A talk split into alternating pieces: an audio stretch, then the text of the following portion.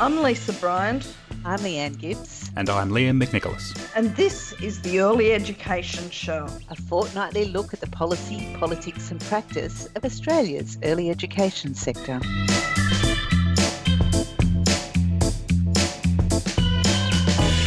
The regular ACCS Trends in Community Children's Services survey sheds a light on trends in the quality of early education, accessibility and affordability, educator and teacher conditions and entitlements, and the overall impact of policy initiatives, such as the NQF and the childcare subsidy. It's a wealth of data and analysis, so of course we love it here at the Early Education Show, on how the Australian system of early education works or doesn't work for children, educators, families, and the community. To discuss the latest survey report released in November, we're joined by Daniela Kavoukas and Nikki Graham from CCC Association in Victoria. Um, Nikki, can you start by telling us a bit about the, the research for familiar uh, for listeners, you know, who might be a bit unfamiliar with the, the Trends in Community Children's Services survey? Yeah, okay. So the TIC study has been running since 2012, and it was established then in the introduction of the NQS. Um, it's it's currently in its sixth wave, so we've done five waves of study. The report looks at these first five waves, um, looks at services quality ratings and what areas they're focused on in their quality improvement. It looks at services experiences adjusting to the major policy changes that they've experienced, such as the introduction of the NQS, CCS, and the interconnection with the National Disability Insurance Scheme and it looks at the conditions and entitlements of educators and teachers. It's it's quite comprehensive. It's probably the most in-depth study in the early childhood sector um, that we've had so far. So yeah. We were talking just before we started recording. It is it's a hefty document. It's about 111 pages filled with lots and lots of data, which is why it's very popular on this um, podcast. But um, Daniela, I might come to you. I understand it's a joint project between um, we've got a lot of acronyms here to talk about, but um, CCC, so Community Childcare in Victoria, um, and ACCS, so the Australian. Uh, uh, I've got to try and remember what ACCS is now because the trouble is I'm, I'm, I'm too used to dealing with ACCS child wellbeing. But, um, Australian Community Children's Services. Thank you, Lisa. I can always rely on you to help me with acronyms. So, um, how does that sort of joint collaboration work, Daniela? Sure. So the survey is a Australian Community Children's Services project and community childcare is the project lead on that project. So for the last um, five waves, we've been involved in um, the survey and, and, creating the working group alongside ACCS and, um, and and running that whole show for them. And then Prue Warrilow from Families at Work is is one of the authors, and Nikki this year has joined in that space. So yeah, so it is quite collaborative, and we work with Sue Irvine at QUT over the last few years to make sure it has some ethical approval um, and some critical advice along the way. Wonderful, and I think you know, for you know, just for me um, personally, I think we're going to go and sort of try and dig into the findings a bit here.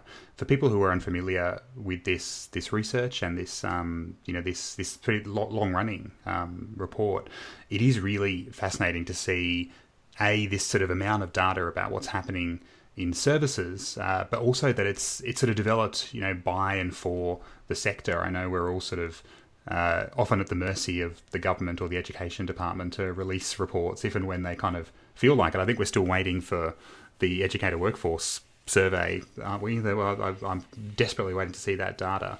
Um, so really, I, I, think you know, uh, not to speak for Leanne and Lisa, I'm sure we'll talk about it a bit later. But I'd really recommend people find, getting going out and finding this report.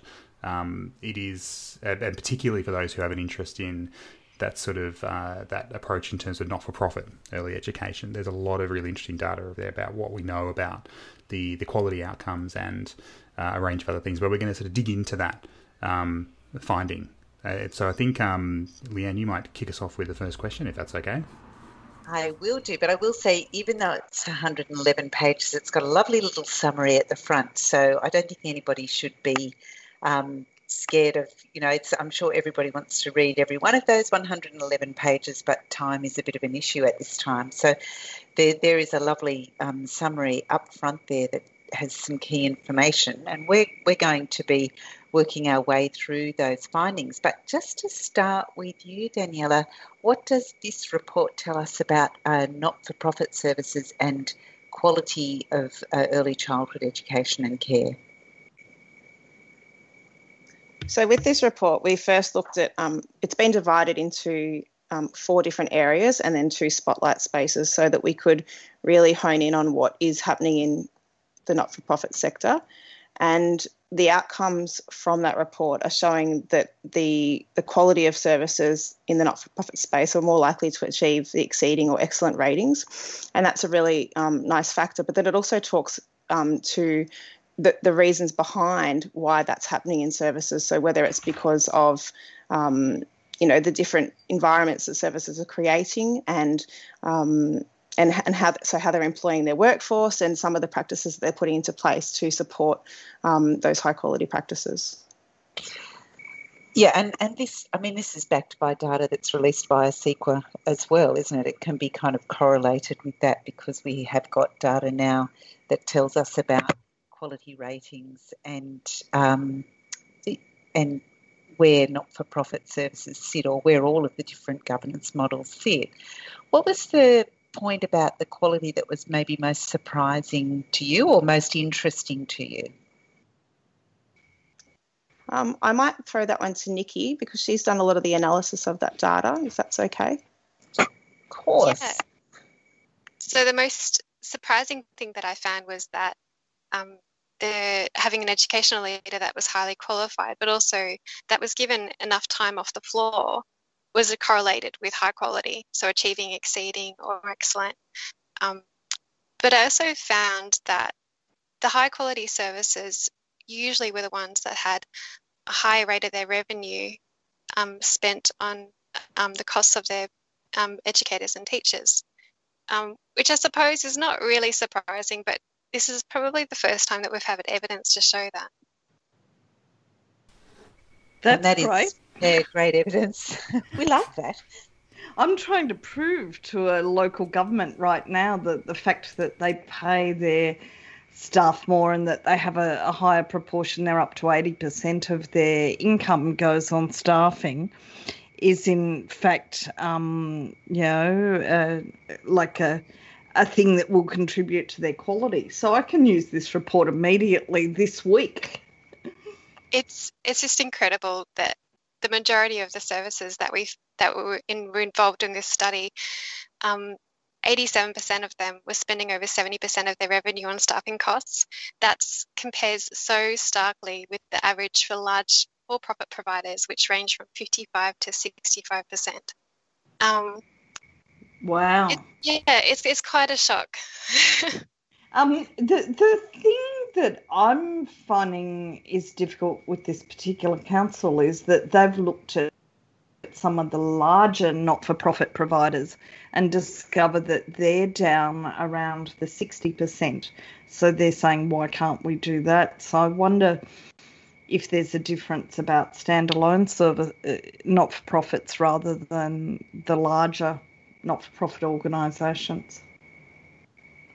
I think when a community owned organisation is running a service, usually what happens is that they've had an investment over a long time. So it might be that LGA owns the land and the building. So the cost of running their business isn't going into paying rent or developing a brand new building or paying for new resources.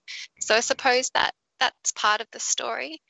But it's also about where you prioritize your spending.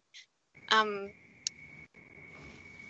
having a high quality building doesn't need to be a building that's brand new. It doesn't need to be a building in a prime location.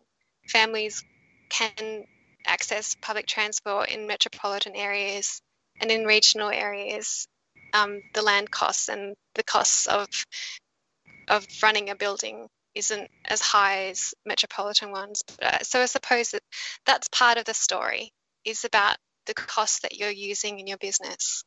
But we do see that like the higher that you spend your revenue on staffing costs, their professional development, their rate of pay, hiring high quality educators, it definitely, definitely leads to high quality ratings and great relationships with children because the higher quality educators that you have, the more they're going to know about the developmental um, stories that that children need to to have to around their pedagogy. Nikki, what I like about the things that you're talking about there is that there is a roadmap. Obviously, I mean we do have we do have the standards. We've got all of these things that give us some roadmaps for quality, but this is this is just like another layer to that, which provides so in a sense, you know, you don't have to be a not-for-profit to take um, the take some guidance from this report. This is a report that tells us how high quality services operate. Exactly. I think that there's a lot of things that we can learn from each other. Um, looking at the Productivity Commission reports in early childhood education and and learning about the um, the economic factors that go into running a service really informed me. And I think that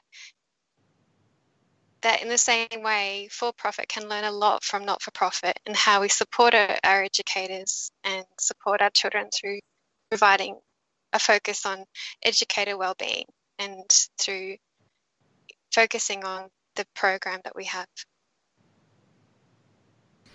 it's kind of amazing. The, the report has uh, lots of amazing things like that in there. Part of me goes, it's kind of frustrating. We still have to continually prove and evidence, you know, that really sort of basic statement you said there, Nikki, about you know high qual, you know, uh, higher numbers of high, qual- uh, highly qualified educators and teachers have better outcomes for children. It's kind of mad. We're still sort of sitting here at the end of 2020 and still having to have amazing reports like yours that prove that. But um, we might it might be good to um, there's a lot of um, different uh, parts of this report, and we kind of I think we want to touch on as many of them as possible.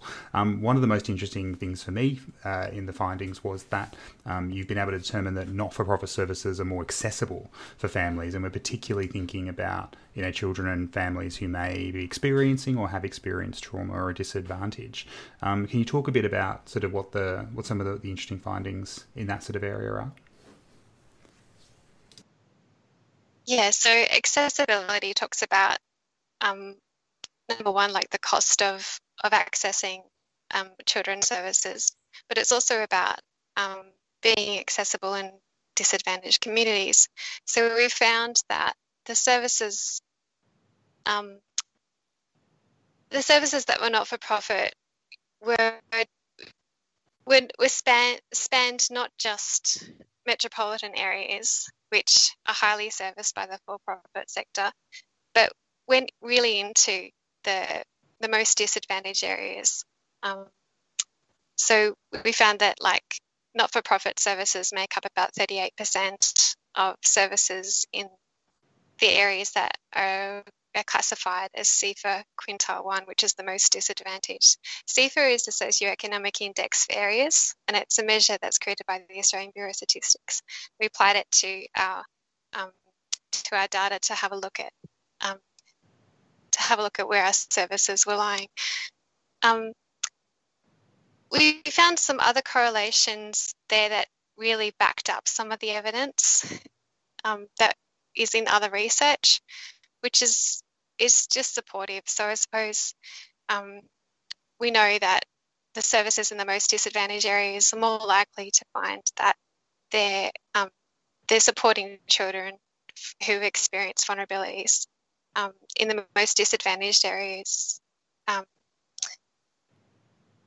and in the most advantaged areas, there were still 25% of services who were supporting children that were experiencing vulnerability. So our services that are not for profit in all areas are supporting children and families from vulnerable experiences. Yay of course they are. Yeah. And I think that is, you know, when we think about a lot of the discussions around, I think sometimes the sector can be pulled into that sort of not for profit versus for profit um, debate. And, you know, despite the fact there's a wealth of data on, you know, quality and those kind of things, that, you know, one of the key clinching arguments for me around that is, is that what we know, not just in early education, but in a range of sectors, is that, you know, the for profit market, um, you know, can't you know work in these kind of spaces where um, people can't afford to access or it's you know it's it's just not profitable to work in that space. So it's really, it's great to see that there's sort of clear data backing backing this up. It also showed that since the introduction of the NQS, there was a question at first when the NQS was beginning that the waiting lists would just boom out of control. The data that we've had a look at hasn't shown that. In fact, it's showing that the the waiting lists, the rates, in, you know, before NQS was established, are pretty much the same as what they are now. So it's um, it just shows that having high quality structures in our sector, it, it doesn't it doesn't mean that it's going to be harder to get into services. In, in fact, it just has made no difference at all.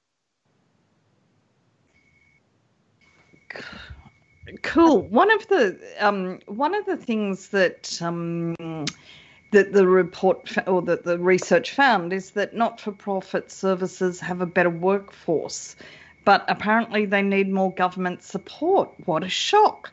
Daniela, can you tell us a bit about that?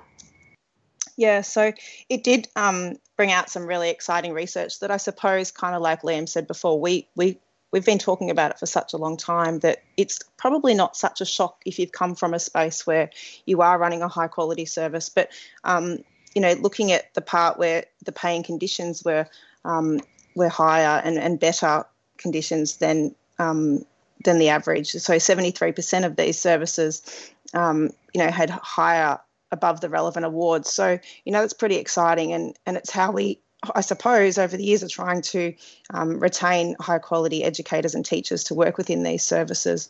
And then, of course, that then supports the quality of what's coming through. So it also, um, I think, professional development was really valued in in this report. So we can see that these services are are really focused on professional development and upskilling their teams, and also thinking about um, you know how much of their budget that they're going to be spending on just their staffing teams. So that being the the main areas. The thing that I found really exciting in the report um, when I was first looking at the data was that in, in many of these services, an ECT wasn't just one you know there was always two you know always is probably the wrong word. There was there was two ects in these spaces and in, and in many of them there was three. And i thought that was really exciting because this was you know done before the um, second ect was supposed to come in in, in january this year. So it was showing that these not-for-profit services have been working towards and, and having these great conditions um, from early on. And I suppose that what we're seeing in Melbourne, particularly at the moment, is that these services aren't freaking out about having three-year-old kindergarten from you know 2022 because they've got their teachers there ready to go and they've already been providing that high quality ECT in a in a baby space as well. So they were some pretty important findings that I found out. But um, I think that what I in terms of the workforce, we all know in this sector that we need to have a really strong workforce because there is a lot of burnout and there is lots of um, there's so much going on that if we're not looking after our teams, that we're not going to have the workforce in the future. And um, I suppose COVID is is the indicator that we'll be looking at next to see if that's changed in the next wave that comes out. Yeah, because that um, well, Sue Irvine's done some fantastic work around um, workforce. Uh, you know, people leaving the workforce. So this is really interesting in adding to that um, into that research. But I think that um, you're talking there about people having two teachers already in services, and that often relies on the advocacy of leadership within the um, within those settings, who can strongly advocate and show that quality is uh, enhanced by the higher levels of qualifications. What does the report tell us about leadership? It's one of my favourite topics, of course. I keep trying to get interested in another topic, but I just can't take my mind off this one. So, what does this report tell us about um, leadership within these services? Okay, so leadership in not for profit services is really important. It takes a lot of effort for leaders to do the daily things that they need to do. It's a lot of hard work. One of the one of the big things that leaders in the education services do is is recruitment. Um, and we found again in this study, in the 2019 survey, that educators who were ECTs was still really hard to find. There is a demand for more um, university qualified ECTs still. Um, but in not for profit services, they they're still advocating really highly to have those in the babies' rooms, in throughout um, OSH services, and in all in all different sectors, not just in the kindergarten programs, which is really good to hear. The other thing that we found was that um, not-for-profit services, although they did say that the NQF and assessment and rating is hard work to do, it's, it's paperwork a lot of that is now embedded in their program. So we're finding that the rates are showing that um, leaders are focusing less on one particular area and more generally across the board. So that shows us that they're they're working on things in their equip that um, that are not just um, they're not just new. Um, the other thing that they're finding is that um, they're reporting that the assessment and rating is giving more accurate results. The, the leaders are reporting that in the sense in comparison to what? Oh, so in when they were asked about assessment and rating, the the most beneficial thing that they found out of that was that it accurately reflected what they thought was going to be the quality. Right.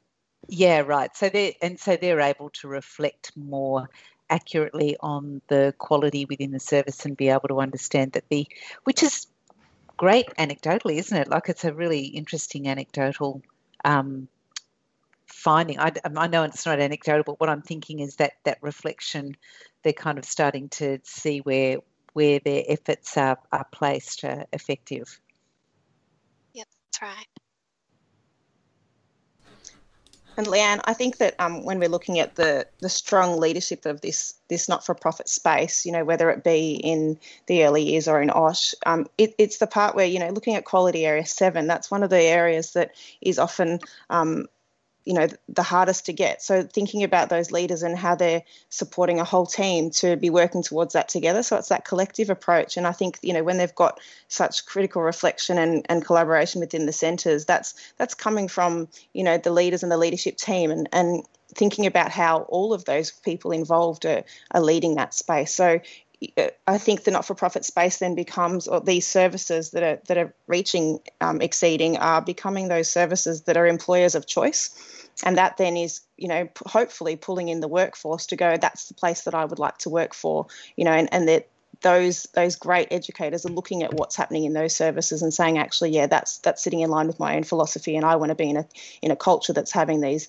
you know great um, great things for children. Yeah, the um, the, I guess you were talking um, about the, the investment in professional learning, and there's certainly things that attract um, educators to services, and the impact of Quality Area Seven on Quality Area One as well. So it's it's really, um, you know, in this this uh, way that the services are exceeding is having that influence on every quality area, as as you mentioned, Nikki. So it's kind of almost like a um, recruitment strategy, isn't it? Yeah, it sure is. And I think that um, you know when you're looking at um, it, the the recruit, no, I've completely lost that thought. That's gone. yeah. Can I ask a question then? When you think about the report overall, what do you think was the most imp- interesting finding to you? But both of you, um, maybe you can start, Daniela um, you know, like what was it that most went, wow, I didn't expect to see that, or yes, I'm really glad that this has been confirmed. What was exciting for me in the report was around the educational leadership one. I might be a bit biased. It was something that I really encouraged us to put into the report um, in this in the fifth wave because it, I didn't feel that there was a lot of research around educational leadership and and and even being aware of you know who was getting um, actually receiving that educational leadership time because you know the stories were yes we have an ed leader but we don't have um, but they're not getting the time. And, and it's been nice to see that coming to the children's services award recently um, that hopefully then makes it you know see we can see the impact of that in the future. But having the um, the data to say yes when you're looking at those services that have educational leaders that, that are getting a lot of time and, and, and the implications of what that means for the service. So that was really exciting to me. And um, that was probably the one bit that I really wanted to hone in on and make sense of. And I thought it was it was exciting, and I'm glad that it's what's been um, one of the spotlights that we've looked at in the oh, actual that's report. Great. And and do you think that there's you know that there's ways forward to get that to ensure that you know people are aware, aware of how much um, getting that time does affect outcomes, does affect quality? I think there's there's definitely that I think that educational piece needs to happen, you know, and I suppose it's one of those things. Many services will say yes, of course, and that's why they have it in not-for-profit space and in high quality services. And you know, there'd definitely be the private sector that that focus on that and do that as well. And it's how we have those lessons from each other. And I think the case studies that are out there, and um, the more we all talk about those spaces and using this data to say, well, look, here's where we're showing you that when you have um, a well qualified person in, in as your educational leader or a team of educational leaders that um, that actually get the time that these are the the the ratings and assessments and, and the outcomes that happen for children. So, um, yeah, I think I think it is about the education of the sector, but uh, I think case studies and the way we can share that with each other, um, whether it be not for profit or private, is is what we have to do next.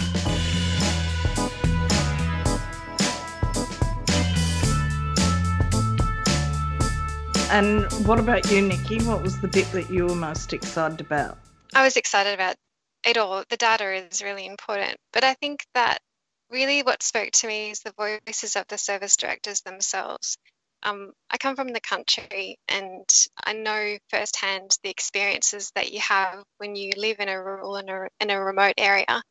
Um, and the things that the directors were saying about their experience of the CCS or the NDIS really spoke to me. So, um, in what I way? Think, oh, I just think that I think that politicians need to listen to these things. Like, um, there was one service who said, "Our families are fourth generation unemployed and cannot afford paying full fees. The introduction of the new CCS system does not help these families. It's too confusing and difficult for families to access the MyGov website then contact Centrelink and also register with CCMS software.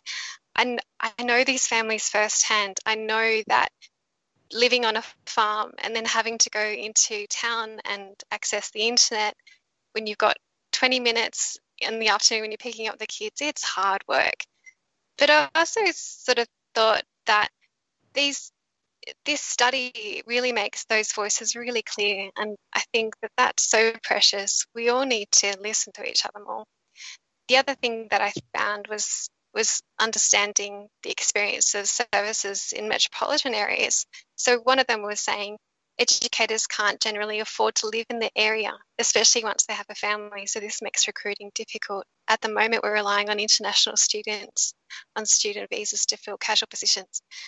That's so true. On an educator wage, how can you afford to live in Toorak where the rent's are $1,000 a week and your wage is like 500 a week? It's it's the different stories that we can tell each other and that we can that we can speak to and share with our politicians, with our service leaders who are not for profit, who are for profit. These stories are really important. I wonder if there's a way we can capture them from within your data and send it to ACECQA in the context of the workforce um, workforce review or workforce plan that they're doing. I think that using this data is a is a there's a wealth of information that I feel like other researchers, if they're curious, they should contact ACCS and us at CCC and in and talk to us about what they'd like to have a look at. We'll be releasing more papers and doing more presentations using this data and making these voices heard loud and clear. I think that that's also a call out for services at the moment. If you've been experiencing things that you want to tell us and you want to tell the government, if you want to tell the nation, participate in this next sixth wave of the TIC study. It's really important. We want to hear your voice. Good. I, I, might jump in and ask a question about, um, and we'll, we'll, go back to the participation in the the next um, the the next survey as well, because this is a, an advocacy issue, and I'm interested in this aspect of um, advocacy that you both see. How can this uh, be used for further investment, um, to advocate for further investment, and also to advocate for um, expansion of the not in the not-for-profit space as well. How can you can you both see that this could be useful? I feel like okay. Yeah. I feel like this this research really speaks to the experiences of the not-for-profit services in in calling out for continued funding and continued support with their viability in in areas that are disadvantaged and where viability can sometimes be a bit of a struggle.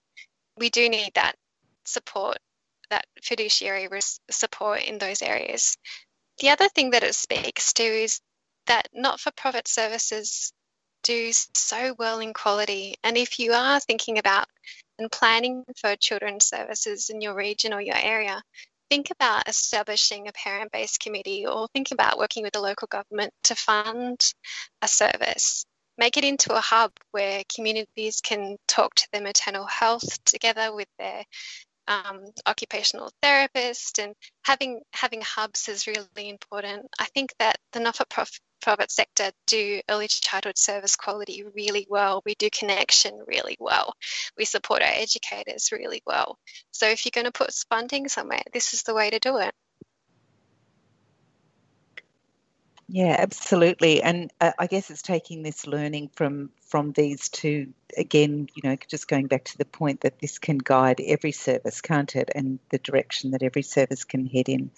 What about you, Daniela? How do you feel about the advocacy space in this report? Yeah, I think I think you're right, Leanne. It's that you know it can guide it, and for services out there that their quality ratings might not be where they want them to be, or you know their workforce might not be you know as as they would like to see it in the future. It's thinking about how can I how can I go to this report? And it does have four areas. So you can open it up at quality, you can open it up at workforce and, and read that section if you want to focus on that and say, okay, what are these services doing that then we could go, we can try and work towards in our service and putting that into your into your QIP and your strategy to say, you know, we're going to work on just this one area and increase that in our service and, and let's see the changes that can come out of that. And like Nikki said, the the not-for-profit space often the services have been around for a very long time and they've got a lot of history and they've tried lots of different things and and um, in some situations they're quite um, they're quite embedded into their community. So all of those bits happen easy, which gives them a chance to go, right, what are we going to get right next? And so using the expertise of these services, and you know, there's there's so many of them in so many different places across Australia. As Nikki said, there's lots of regional and rural people that have been involved in this and and looking at that and saying, okay, that's what we're going to work on next for our service to increase the quality there. I also think it's how we we should be using some of this data to be shaping, you know, the roadmap for the sector. So as you said, talking to ACECQA or, you know, obviously at Community Childcare, we'll draw on this ACCS research to um, shape our roadmap for the future of what we'd like to see in education and care services and and looking at some of those really high quality OSH services. And at the moment, um, you know, OSH is in a really tricky place in Australia because of um, COVID and people working from home. So I think now's the time to go, what is it that we're going to really promote out of um, the OSH space to show what high quality OSH looks like? And it's not just about the families going to work then, it's about what are the children getting out of this space? And I think that that's where our advocacy needs to shift for OSH services so that um, people go, actually, I'd like my child to attend OSH because they're gaining this this out of it. Mm-hmm. Um, so shifting the, the the paradigm in OSH, I think, is really important, and I'd like to see that advocacy happen um, very quickly. Yeah, I think you're, you're talking about um, shifting that focus to children as opposed to the needs of, of others. Yeah. yeah. and I think that's what, you know, it's, it probably falls really naturally with me because I've been in a not for profit community owned OSH for so many years, but um, it means that we take it for granted, I suppose, in some ways. But yeah, I think that it is. It's putting children back into the heart of, you know, this is why we're here, whether it's, you know, for OSH or whether it's for, um, you know, long day care or kindergarten. It's it's put the children first, and if we look at that, um, then the rest kind of comes naturally. Well, it kind of makes it easier, doesn't it? Because you you you're not trying to divide that focus in so many different directions. The focus then is specifically on the children. Totally.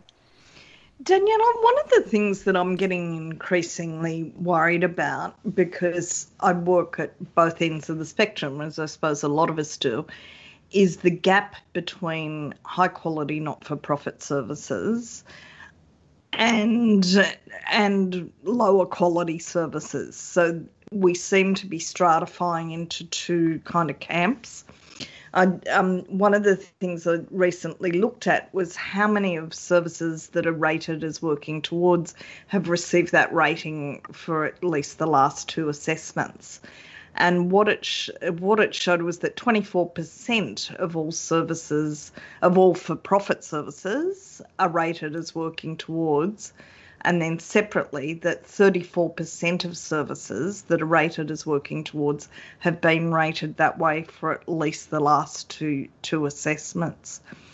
Can we include in any advocacy, um, you know, those services that, like, like I think we, I think we need to ask why are we letting these services continue? Like, if, if we're about quality improvement. Some of these services aren't improving, they're just staying the same. What can we do about that? Yeah, it's it's interesting, is isn't it? Because you know, historically, before we had the NQS, there, there was something that was probably it was whether it was actually implemented as well. Um, but there was definitely your letter saying, you know, you, are not meeting, and um, you know, how are you going to respond to this? And and you had to you know write your letter to the government to say um, you know we haven't passed and this is what we're doing to, to get better the second time round. And i suppose that's what's dropped off in the new system.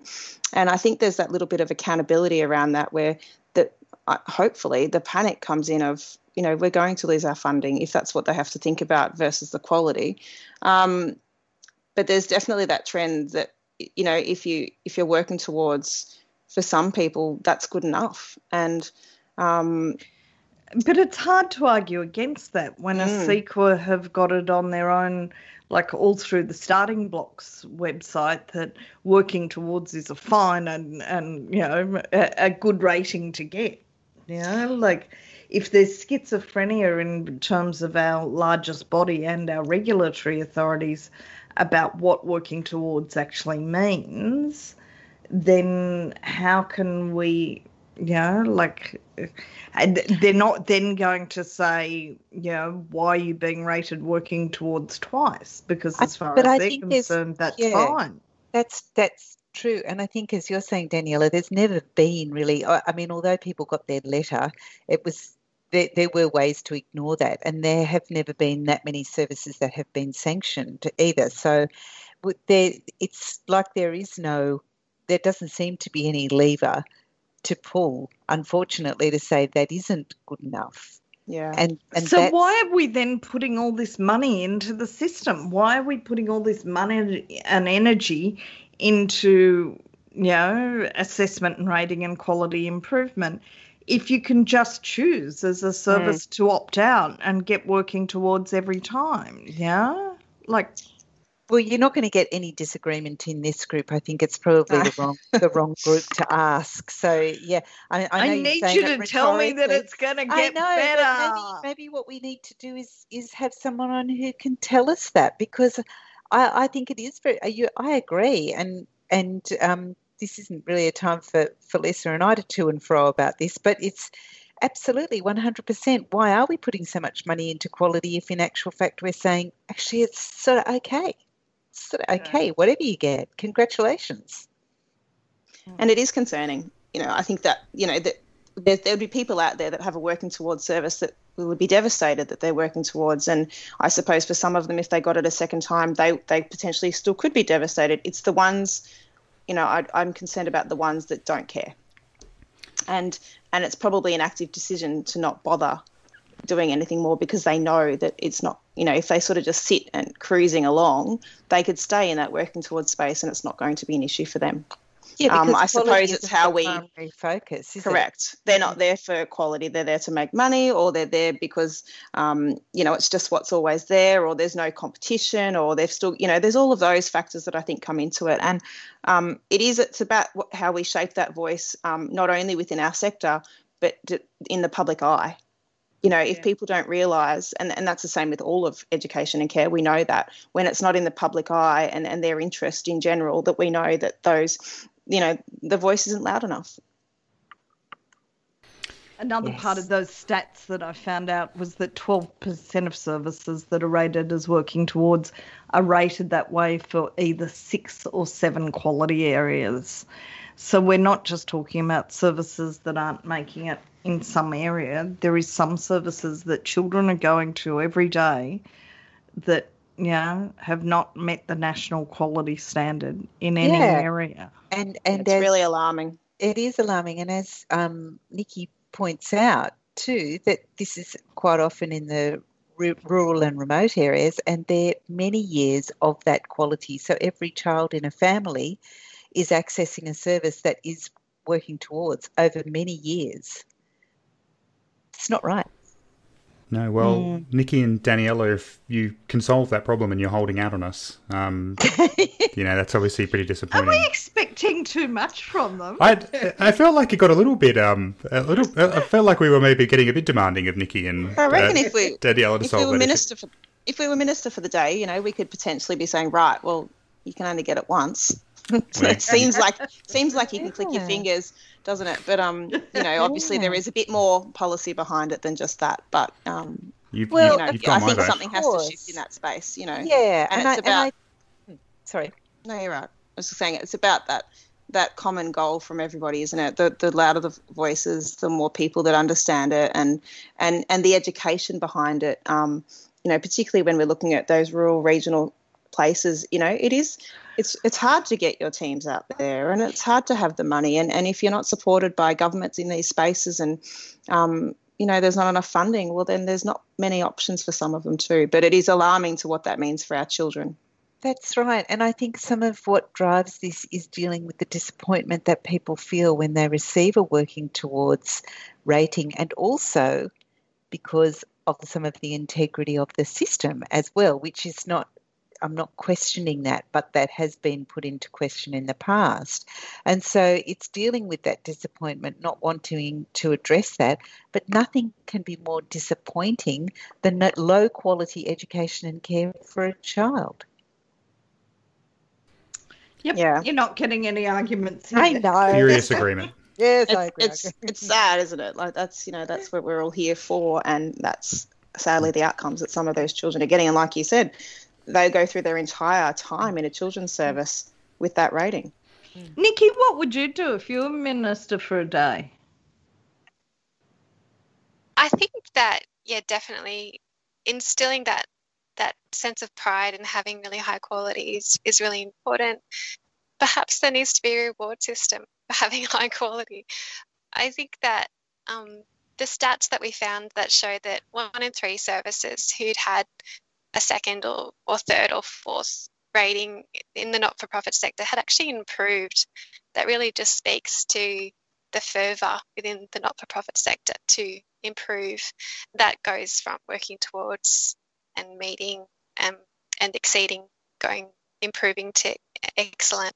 So I would I think that there's always there's you know there's always the carrot and the stick. I prefer the carrot. that's that, that's a good idea. Yeah, carrot and stick. Well, uh, I'm a much more stick person. I reckon stop them from getting CCS immediately and cut off their heads. No, I didn't. well, if you leave a carrot long enough, it becomes a stick because oh, yeah. it's sort of yeah. So maybe maybe start start at one end. Oh, this is getting too complicated. To, wait for it to become sort of hardened and wood-like, and then use it as a stick. Um, now, I, I, think it might be worth. Um, it's interesting. I think we're, we're, we're, coming up against the end of the time. We want to um, you know thank Daniela and Nikki for joining us. But it's interesting. So obviously the survey um, is called the Trends in Community Children's Survey, uh, uh, Ch- Trends in Community Children's Services Survey. I'm really struggling with the, the brain connecting to my mouth tonight. I apologise to all the listeners. But um, we've talked a lot about this specific report, but obviously the trends we're seeing are obviously pretty important. Um, I may go back to both of you as well in terms of the you know the the multiple waves that have happened of the the, the trend survey. Um, are there any particular trends that are that are standing out for you at the moment? I might go to you, Nikki, and then Daniela, but is there anything that you think is worth worth highlighting um, over the multiple waves of the survey? The key thing for me, I think, is that um, it was both in the in our TICS data, but we also saw it in the ACECQA data that the sector is is increasingly more competent in meeting the minimum standards. So there is hope. We are um, moving from 23% of services um, who are meeting down to 13% in the last wave. So this, the rate of services in the not-for-profit sector is definitely more competent. In the ACECQA data, which takes into account not-for-profit and for-profit, all services across Australia. In 2014, it was 38% that were that were you know meeting the minimum standards, and now it's it's going down to 20%. So we're seeing a trend that they're more competent. Um, the other thing that I thought was really interesting and really hopeful was that the qualifications of educators have increased. So the proportion of educators with no qualifications decreased from 12%. That's one in 10 nearly of, of educators in 2012 who had no qualification, and we're down to 3% in 2019. So I think that the, the trends are showing that the sector is becoming more skilled and we're becoming more competent that's Lisa, really optimistic. That's good news. Listen to that. Yeah, well, come on. That's why the NQF was set up. If it hadn't worked, I'd yes. be a bit shocked. You're, you're tough to please, Lisa. What about Danielle? is there anything standing standing out for you in terms of trends? Um, yeah, for me, it's it's definitely about the quality increasing and and looking at um, how the sector is responding to you know the changes in the NQS, as Lisa said. So you know, like looking at um, the qualifications and how many more teachers we have in in the sector these days, and um, and that is all flowing through, as Nikki said in in the survey and report. So um, it's it's really shaping up to show how we can create these high quality services. That's really great. Well, um, we've obviously spent a lot of time talking about this report, but apparently none of you are getting a break. The new the new survey is already is already happening. So um, I guess probably a couple of questions. If people want to read the current report or find out more about it, where can they do that? And then if they want to contribute to the next wave of data, um, how can they do so? Sure. So the current report is on the ACCS website, which is ausccs.org.au, or you can find it on Facebook. Um, and that's, that current report's there, but also the other um, four waves prior to the one that's just been released. So you can see how those trends have changed over the years.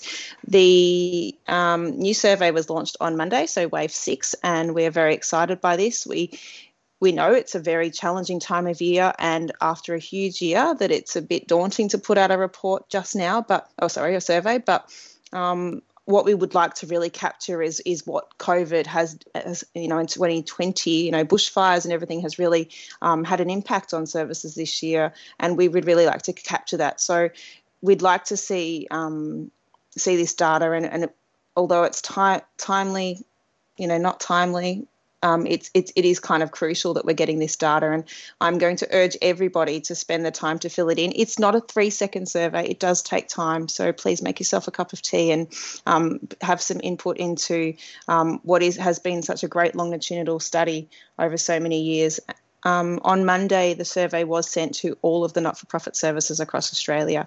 If by chance you can't have it, please feel free to contact us at CCC and I will send it to you. Um, I've got it sitting in my inbox for anyone who does need it. And the other piece is it relies on a snowball effect. So if you if you know of a service, send you know you can say to them, "Have you done the tick survey?" All of my consultant team are out there asking that question to every service they speak to over the next three weeks because we we do need to be saying, you know, "Have you done this? Have you shared it?" Getting it out there so that we can have as many respondents because the data is only as strong and the research is as strong as the amount of people that fill it in. Can I ask a question? Is it um how do you get? Is there a list of all not-for-profit services? How do you know who they are? With a ACECQA data. We can download it and send it out to them all. Oh, you can get that now, can't you? Mm. Yeah, so we we have Oh, a wonderful sorry, human at brain CCC fr- that can do that for us. Yeah, brain fade. Yeah, I no, thought that was like a Dorothy Dixer that you were doing there, No, Lisa. it wasn't. You know that. for, for many for many years, you couldn't get that data from Correct. A, ACECQA, and Yeah. then they started publishing it, and Mm-hmm. I just I was putting my old knowledge of the tick survey together with current things, and it just wasn't working. Yeah, no, So very you've got a fortunate. list. How come you've got a list? But This little magic thing that. CCC's got. No, I can sell it to you, Lisa. well, I I might even be able to work out how to do that one myself. In fact, I use that data all the time. this is obviously, I think, all of us, it's getting a bit too close to Christmas. Yeah, I Is this our that- last podcast, guys? recording in December is a bad idea. Why did we do it? But um, I think we, we will include the link to uh, to the survey as well and to the website. But um, you know, for, for listeners out there, obviously advocacy is a huge part of the show. And if you're listening, you know, you will have you will have heard us banging on about advocacy endlessly. Uh, contributing to these kind of things is a really great way to to advocate for contributing to the data set, for contributing to the stories around early education. So if you're listening to this, you're part of a not-for-profit service. Please, please, please contribute to this survey. We really strongly yeah, definitely. Like it. you can tick tick your box on doing your advocacy action this year because it's been a pretty busy year. So this is a great way to just sort of feel good about yourself by the end of the year. Yeah, I just And- want to reiterate it's all across Australia too. So please make sure that no matter what state you are, it's not just Victoria doing this. I know we're based in Victoria, but ACTS is a national um, peak, so it's everybody. We'd love to hear someone from Northern Territory. And Daniela, is Axe going to change its name given the confusion with Axe? Um, I don't know that that's come up in conversation this year. We've been busy having other conversations, supporting the sector. Um, but I can ask that at the next exec meeting. It is it is rather complicated now that there's two acts in my diary a lot of the time. So All right. Well, Nikki, uh, Daniela, thank you so much for a for for being part of you know preparing this really important report. Uh, you know, possibly more importantly, joining the early education show to talk about it. Can I can I say that? That might that might be going a little too far, but thank you both for joining us. thank you so much for having Thank us and giving having us an opportunity.